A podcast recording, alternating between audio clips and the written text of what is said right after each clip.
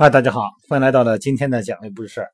今天白天呢，跟一位朋友聊健身请私教的话题，然后这位朋友呢，非常的较真儿哈，非想让我找一个找私教的概率。我说你就试一试呗，你就先买二十节课，你就带着一个试错的心态先试试呗。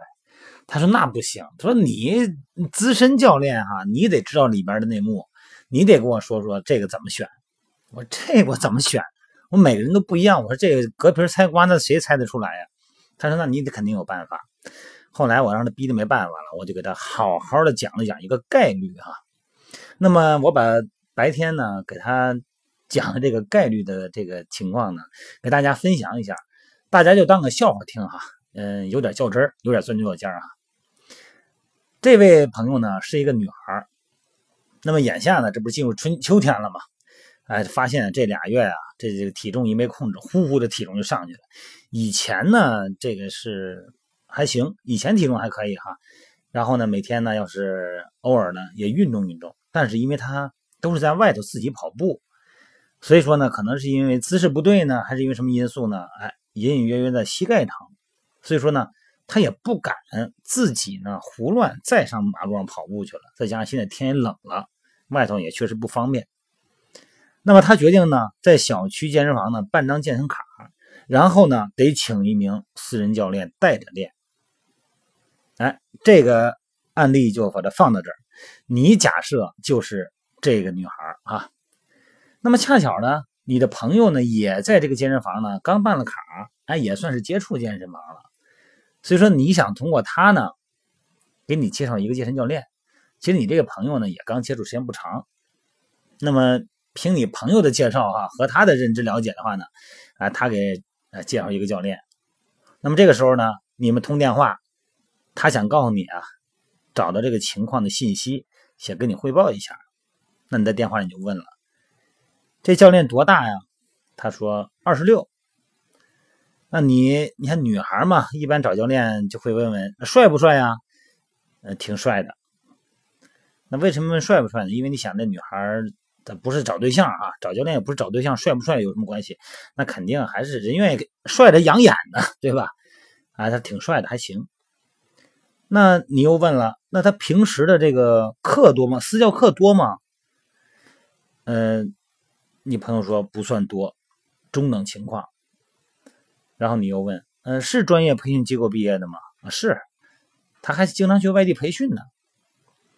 哦，那好吧，那我。那约个课见见面，了解一下。哎，你看这找这个健身教练呢，跟找男朋友差不多哈。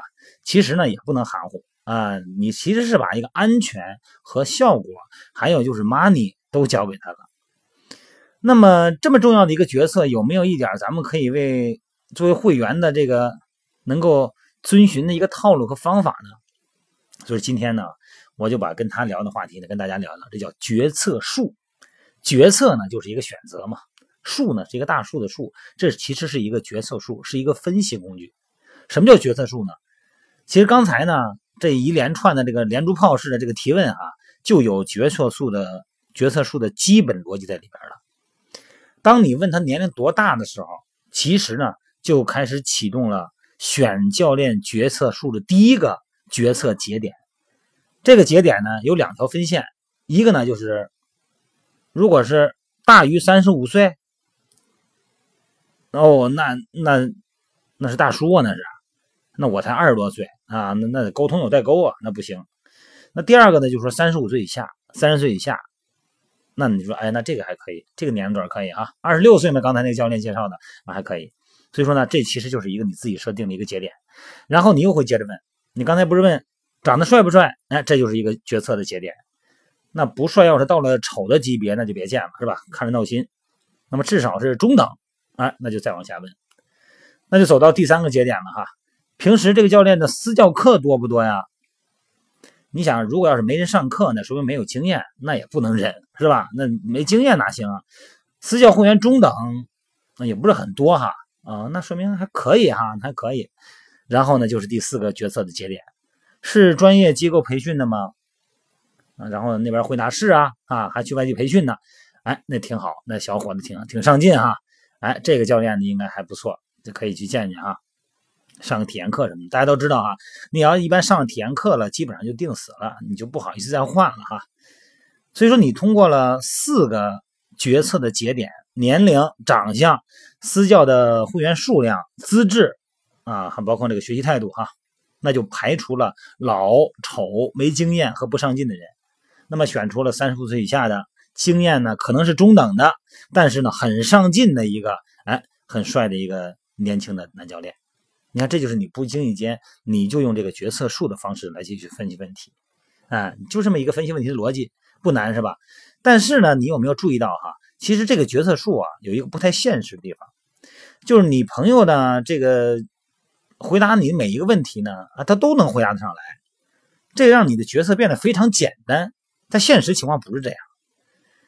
那现实情况是什么样呢？你比方你希望赖于决策的依据，其实是没有一个确定答案的。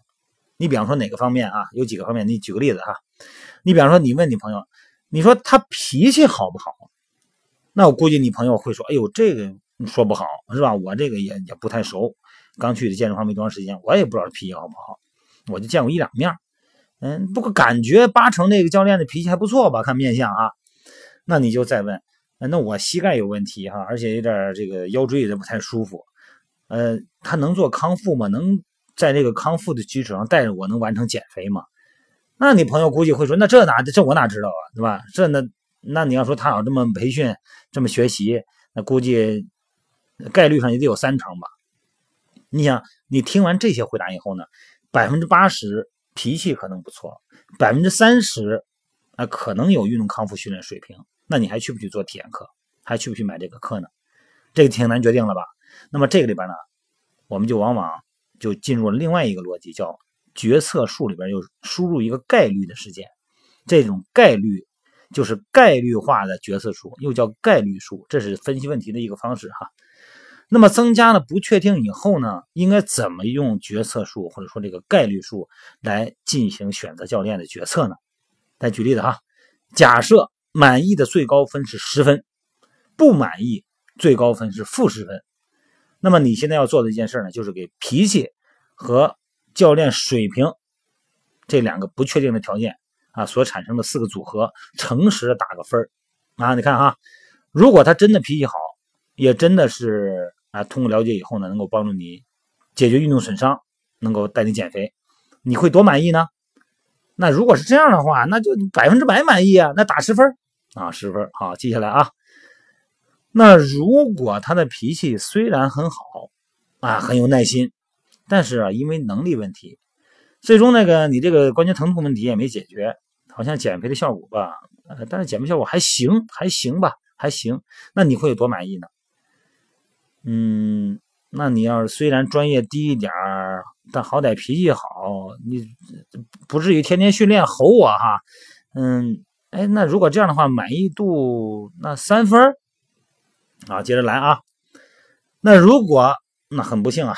那他脾气特别不好，最后还没效果，那腿还更疼了，那这，那这就是渣男呢，这就十分负十分啊，是最差的，这不行，这个好记下来啊，这种情况是这种组合是个负十分。那么如果脾气差，但是水平高呢？啊，你能不能忍？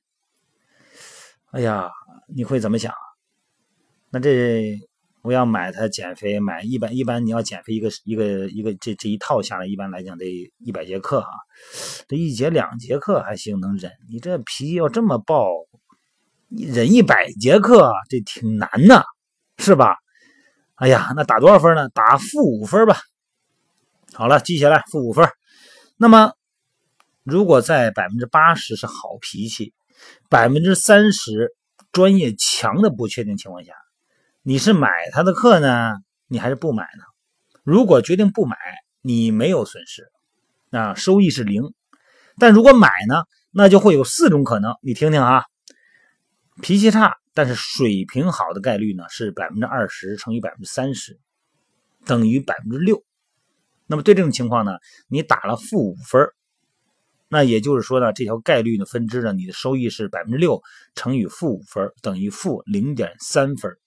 啊，记下来，脾气差，水平低呢，这是一种组合。那么概率是百分之二十乘以百分之七十等于百分之十四。那么收益呢是百分之十四乘以负十分，这个是等于负一点四分。第三个组合，脾气又好，水平又高，那，这个概率是百分之八十乘以百分之三十哈。那么这是百分之二十四，收益呢是百分之二十四乘以十分等于二点四分。脾气好但是水平低的组合，这出现的概率呢是百分之八十乘以百分之七十等于百分之五十六。那么你的收益呢是百分之五十六的乘以三分等于一点六八分。所以呢，如果你选了去买这个教练的课，你总的收益是负零点三分。加上负的一点四分，再加上二点四分，再加上一点六八分，等于二点三八分。那么你决定买的总收益呢，就是二点三八分。那不买的总收益呢是零分，怎么样？我觉得这么算的话，你是不是应该直接可以扫码去啊？二维码扫着买课去吧，好吗？我不知道大家有没有听明白我这个这个概率数的这一套算法哈？咱们小结一下啊，什么是这个决策树哈？这个决策树啊，就是把一种决策节点画成树的辅助决策工具，是一种寻找最优方法的画图方式。那概率树呢，在决策树的基础上呢，增加了对条件发生概率的预测和对结果收益的评估，然后呢，呃，平均到一个期望值吧。那么用这个期望值作为依据，来作为咱们的辅助决策的一个工具。其实这个呢，挺有意思的。大家在很多选择的时候，哈。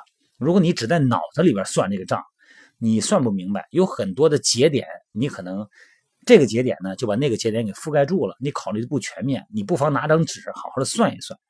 我估计各位买私教的时候不至于这么复杂哈，大不了我一百一百节课不在乎，一个卡一刷完事儿，有钱，好吧？今天给大家聊这个话题就当个笑话听啊，不要再这么较真儿哈。好了，各位今天就聊到这儿，美拍直播见啊。